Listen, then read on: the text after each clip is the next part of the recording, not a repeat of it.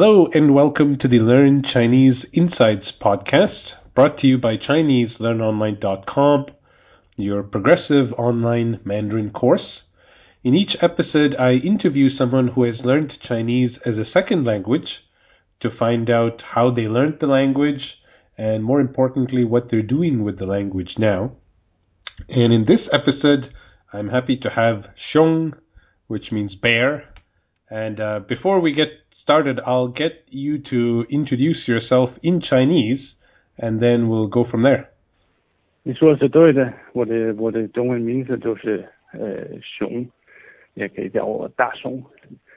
我是在呃中国，我现在是在厦门上班，然后我在中国呃中文啊不是，我在中国一共六年了，嗯。 我现在今年三十三十三岁，然后啊、嗯，其实中文是我第三的呃呃话，因为我的母语不是也不是英文，其实。Okay, all right, good. Yeah. So, what uh, country are you from originally? Yeah, no, I'm from Scandinavia actually. Oh, okay, from Scandinavia. So, what's your so what's your mother tongue? Like what other languages do you speak? You mentioned you speak three languages? Yes. So besides my mother tongue, of course, I, I speak English as as you can hear, and yeah. and uh, I also learned German in school. But oh, okay. But I would say that now my my, my Chinese is actually better than my my German. Oh, really? Although reading yeah. German is actually um, uh, easier because uh, even if there's a word that um, that I don't know, I can sort of, you know, um, it's easier to look it up. out what it means because it's similar to, you know, English sometimes and, and, and so on. Sure. So, uh, growing up in, in Scandinavia, like what got you interested in in uh, China, or what brought you to China to begin with? Yeah, I first moved to China back in 2009 uh, due to work. Uh, I was working at a large uh, European company at that time that uh, basically sent me to to work on an assignment in in Tianjin in the north part of China. So originally, when you got that assignment, were you excited to go there? Like, was this something you were looking forward to?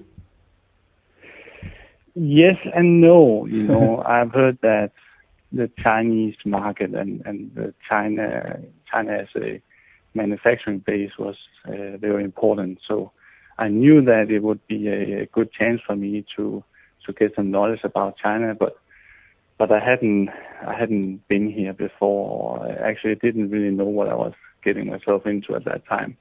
Uh, I just knew that it would be important from from you know a work perspective. Um, I arrived in in January, and and I remember it was very polluted and very very cold at that time in north part of China. So um, I think I had only been there for a few days and I already started to to regret my decision because you know everything is so difficult in the beginning when sure. when you don't speak the language and you don't have any family or friends here. Sure. Uh, so the, the beginning was was pretty tough, I would say. Now, as part of the job, like, did you have to speak any Chinese on the job? So because it was a uh, or is a, uh, very large company, the corporate language uh, is English, and they sort of expected the the Chinese working in the factories and, sales offices in, in China to be able to speak English as well. Okay. Um, but I can tell you already now that it wasn't always the case, and and what what you would see uh, in the office uh, was definitely not everyone, you know, speaking English sure. uh, during meetings and, and so on. So, um, no, I didn't have to speak Chinese, but uh, looking in the rear mirror, it would have definitely been an advantage uh, already at that time. All right. So, at what point did you start learning Chinese? I didn't actually start learning Chinese seriously until I think my third year or third or fourth year in China. Um, the thing was, um, I think there were two reasons. Uh, one, um, I was feeling basically too busy, uh, and I didn't have that, you know, mental capacity for learning a new language at that time. I, I, did, I was so busy with the job that I didn't feel that I could also uh, learn a new language. Mm-hmm. But secondly, uh, I think that's that's that's the real limiter or the real limiting factor at that time. Um, I didn't actually believe that I could learn Chinese. Hmm. Um, I didn't meet any other foreigners uh, working in the company who spoke Chinese for work, and mm-hmm. uh, everyone would just tell me that it, was too difficult. At that time, we didn't really use smartphones either, you know. Uh-huh. Um, so I think uh, that made a big difference as well, because now it's so easy to to uh, Hanzi on on sure. the on the phone compared to at that time. So, what was your learning approach? Did you hire a teacher, or what did you do? Yeah, the the funny thing is though, um, even though I would have uh, one-on-one tutors, uh, I think when I when I really uh, decided to learn Chinese, I would have uh, lessons three times as, uh, three times a week. Mm-hmm. Uh, but I, I wasn't making any progress at all. Um, I was just, you know, um, uh, looking at the. We, we used the book to to learn Pinyin, and and and uh, I was just, um, you know, look at the new words, and I would remember them for like one minute, and then they were mm. gone again. And when I heard the teacher uh, pronounce those words, I was yeah. just they wouldn't make any sense at all. Okay. So it wasn't until I just uh, started to, you know, speak Chinese with friends uh-huh. that, that it actually uh, started to to stuck uh, to get, you know, to to become part of my active vocabulary. I think that's the right way to put it. So at the, at this point, were you also learning characters as well? No, not in the beginning. Hmm. Um, I think what really motivated me uh, towards learning the characters was was um, was uh, you know uh, when communicating using WeChat. Hmm. Uh, very basic uh, because um, I think I think most foreigners go through this phase where they try to type pinyin right. and communicate in pinyin. Uh, but you quickly realize that yeah, it just creates another um, uh, challenge altogether because you know there can be different meanings to to sure. the same uh, pinyin. So I think that when I realized that I could use my phone to to input uh, characters, uh-huh. um, that accelerated my and also my motivation for for learning uh, Chinese characters. Okay, so once your Chinese started to improve, like how did that uh, improve your quality of life? Oh, drastically, I would say. Um, like, what did it allow you to do that you couldn't do before? I think the most important, I mean, um, it's easy to say, you know, it's easier to buy the stuff you want to buy and um, eat the things you want to eat and so on. But um, if I if I if I were to point out one thing, it is uh, making friends. Yeah, hmm. I think uh, being able to speak Chinese is a um, huge advantage when you want to make real friends in China. Um, the thing is, like, if you have some special hobbies or uh, things that you like to do, um, it may be difficult to find foreigners that that that have the same hobbies, especially if you live in a smaller city in in China. Um, and then it really helps to be able to communicate in, in Chinese. Mm-hmm. So you mentioned that initially, when you first got there, because of the pollution and whatnot, you kind of regretted being there. So at what point did you get to the level where, hey, I kind of like it out here? Or did you ever get there? yeah.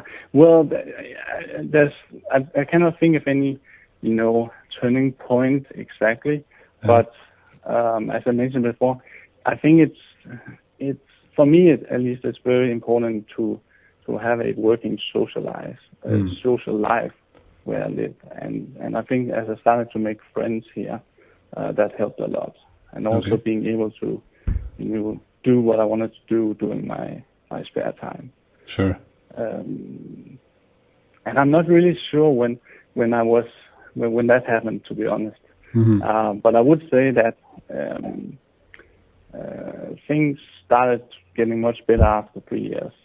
Okay. Uh, in the beginning, I was mainly here due to the due to the job, and it wasn't until after the third year or so that um, actually active, actively um, decided to that I wanted to stay in China. I wanted to really specialize in, working or uh, dealing with the Chinese market and the Chinese uh, people. So, as far as your work env- environment, um, were there any major differences you noticed in the work culture there versus what you'd been used to before? Yes, I think is the short answer to that question. um, for sure, for sure. Uh-huh. So, what are some um, examples? Um, I think the easiest ones to remember are those where I uh, um, got into, you know, big problems because of the differences. I have one example in mind. Um, um, for instance, when working in Europe, I think it's pretty common for, uh, let's say, a department manager, if he needs help from another department, to just go directly to that department and, you know, talk to the people that that needs uh, that he needs help from, uh-huh. and uh, and they would figure out things, you know, um, just between the two of them. So there's like cooperation between them. Yeah, mm-hmm. like um, um, yeah. So basically like that, and and I I was trying to do the same thing here. Uh-huh. You know, if we had a task and I needed help from engineers from another department or similar, I would just go directly to those engineers and ask for help. Uh-huh. And I find I found out that the the manager of those engineers would become very very angry okay. uh, when I did that because they expected me to first ask them for permission and I see. and then they would you know uh, allow it and and things could be done. Uh, so you have to respect the chain of command. Yeah, exactly. Okay. And I think that's that's one major uh, difference that I uh, learned the hard way here. Uh-huh. Um, also, I would say uh, there's a big difference between how you do job interviews here compared to my home country, at least. Okay. Um, what you're allowed to ask and what you're not allowed to ask is very different. Um, okay, tell me about that. Yeah, so um, when we were interviewing people for uh, positions in my department, for instance, I would often invite a HR representative or someone from another department to just, you know, sit in on the interviews and and uh, they were allowed to, you know, ask uh, some questions maybe in Chinese also if if that was necessary. Um, and um, I was just surprised how they would, you know, just ask directly if it was like a female candidate, uh, when do you expect to, you know, get married or have mm. children and questions like that, very personal questions. I see. I would not dare to do that in, in my home country for sure. And were the were the female people were they comfortable answering those questions? Yeah, they were totally fine with it. Like they, they just, um, yeah. yeah. But again, it's hard to say, you know, if they sure um, if if they promised something during the interview, I'm not, I wouldn't know if if they were telling the truth anyway. I think right, right, right. yeah, if they promised like I won't have children until two years later, um, how can you verify yeah. if that was true? I mean, you would have to hire the person and, and see what happened, right? So yeah, you can't put that in the contract, right? no, no, no.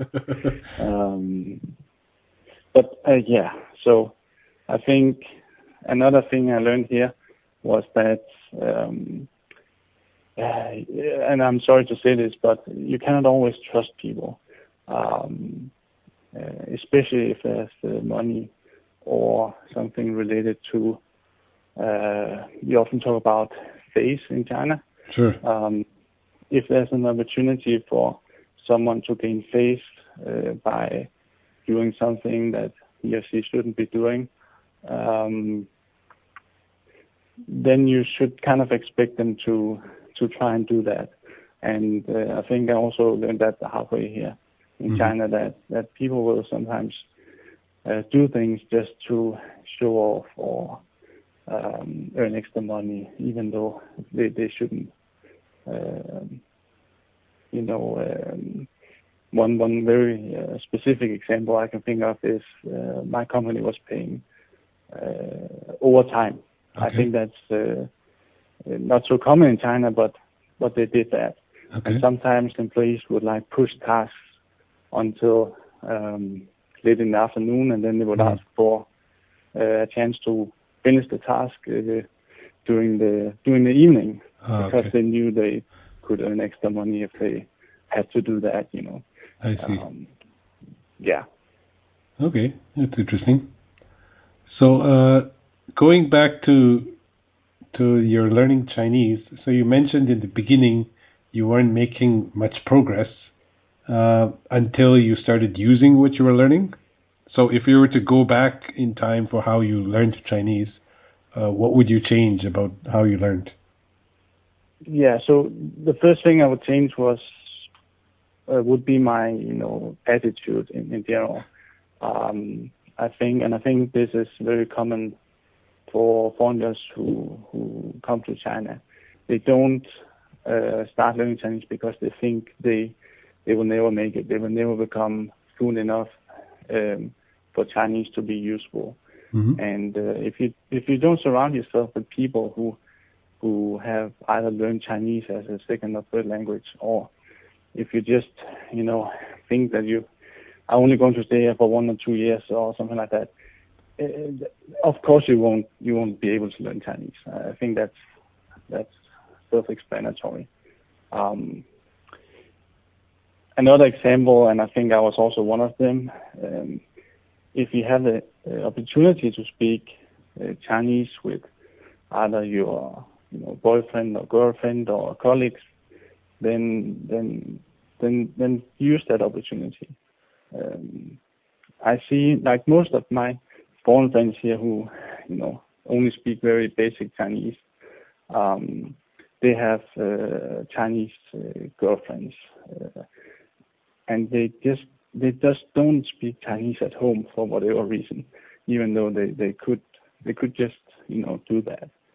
Um, Sorry, I think in, in that situation you're also competing with um, your your partner wanting to practice English, right? Oh yes, yes, that is very true. um, and and I think you can do both, right? Sure. Um, in in most cases, what I see is that it's mainly like uh, because Chinese they learn English in school and, and so on, so they are often at a higher level than right. than the foreigners here. So it's just it's just more convenient. Exactly. Um, yeah. I would, however, say that I'm very happy um, that I've learned, you know, uh, a Chinese version of English as well. Uh, I think if you ask me how I got by during the first three years in China, uh-huh. it was by speaking uh, a Chinese version of, of English. And can you uh, give me an example of what that means? Yeah, you know what? Uh, just just very simple example. Um, you know, um, Chinese have a certain word for ten thousand uh-huh. uh, yuan, and because of that, when um, Chinese try to say a larger number, a number larger than you know ten thousand, uh-huh. um, they find it difficult in English because they are looking for that word ten thousand. You know, oh, how to right. say ten thousand, and um, and and because uh, yeah, ten thousand sort of units. help them. Yeah, yeah. So you can sort of help them if you're discussing, um, you know, financials or whatever, by you know, um, by knowing that, uh, and by, you know, do you mean one with four zeros or one with five zeros? Yeah? Mm. Like like like because um, sometimes they will just say the number and they will think that they've said the right number, but actually they haven't. Right. So you need to make sure and and and when I say speaking Chinese English, that could actually be basically saying, do you mean two and then four zeros? I see. Is that what you mean? Yeah. Hmm, that's interesting. Now, many people regard learning Chinese, like Chinese, as being one of the tougher languages to learn. So, as somebody who had to learn English and German and other languages, do you do you think that's true? Is Chinese more difficult to learn than these other ones? Um, it depends on on in terms of uh, spoken language. I do not think that Chinese is uh, more difficult than German, for instance. Mm-hmm. Uh, not at all. Um, but if your if your aim is to become uh, so proficient that you can read daily newspapers, uh, I think uh, if you're used to a language that is not based on characters, uh, Chinese would be one of the most difficult languages to learn. Sure. Um, yeah. Yeah, that's and, a good answer. Uh, yeah, because I mean, even in English, I, I sometimes don't consider myself uh, proficient uh, because if I read an American newspaper, for instance, uh, I may not know if they're talking about some government change. I may not know, you know, who's that person that they're talking about right. and the position that he's holding. What is, what, what, how does that relate to what I know in my country and so on? Um, mm. Because it becomes very specific. Sure. And uh, yeah, so um, if you adjust your ambition uh, according to this, if, if you just want to be able to get by and make phone calls and, so on, um, I think it's it's very doable. Uh, at least as doable as learning, for instance, uh, German. Mm-hmm. Okay, and similar question. You mentioned that you had many colleagues there who uh, didn't even bother trying to learn Chinese because they thought, oh, that I don't have the capability of learning Chinese. I'm not a good language learner or whatever excuse they have. So, what advice would you give to someone like that who lives in a Chinese place but hasn't bothered learning because they think that? What uh, advice would you give to them? Yeah, that's a very good question. Um, I think because you mentioned, yeah, you were in that situation yeah. too, right? Yeah, I think I'm I'm returning to to what I said earlier. Uh, basically, believe in it because um, you have to believe that you can learn it before uh, before that's even going to happen. Right. And um, I think um, the single thing is to basically give yourself time. Uh, I think another thing that was very difficult for me in the beginning was accepting that uh, I would make a lot of mistakes. And um, like uh, when I did the introduction in the beginning here, I certainly made some mistakes that I wouldn't normally do, probably because I was nervous. Right. But you just have to accept that sometimes you will sound like, um, yeah, uh, someone who is a little bit retarded or very young or or something like that because that's that's just how it is in the beginning. Sure. And depending on who you are as a person, yeah. um, that may or may not be uh, easy for you to accept. But if you can accept that that you will uh, uh, sound like a beginner in the beginning, um, if you are if you're comfortable failing, then uh, then then then then the first hurdles are already um, overcome. Right. I think at the end of the day, you know, you're you're trying to communicate. So even if it's not perfect, as long as the other person understands your message, then you know it's a success. Yes. Right. And fortunately, most Chinese, at least mainland Chinese, I don't know how it is in, in Taiwan or Hong Kong, but um, the the good thing about learning Chinese and if you're based in China is that most people here are very happy if you can just uh, speak a little bit Chinese and they will be very helpful. As opposed to maybe in in Euro, some European countries that people would just switch to English if they if they realize that you're not quite fluent in right. in, in, their own uh, languages, and that's that's that's a much more frustrating and much more difficult learning environment. Uh, right. In my opinion. Yeah. Yeah, that makes sense. Okay, well, thank you very much for sharing your time and your experience with us.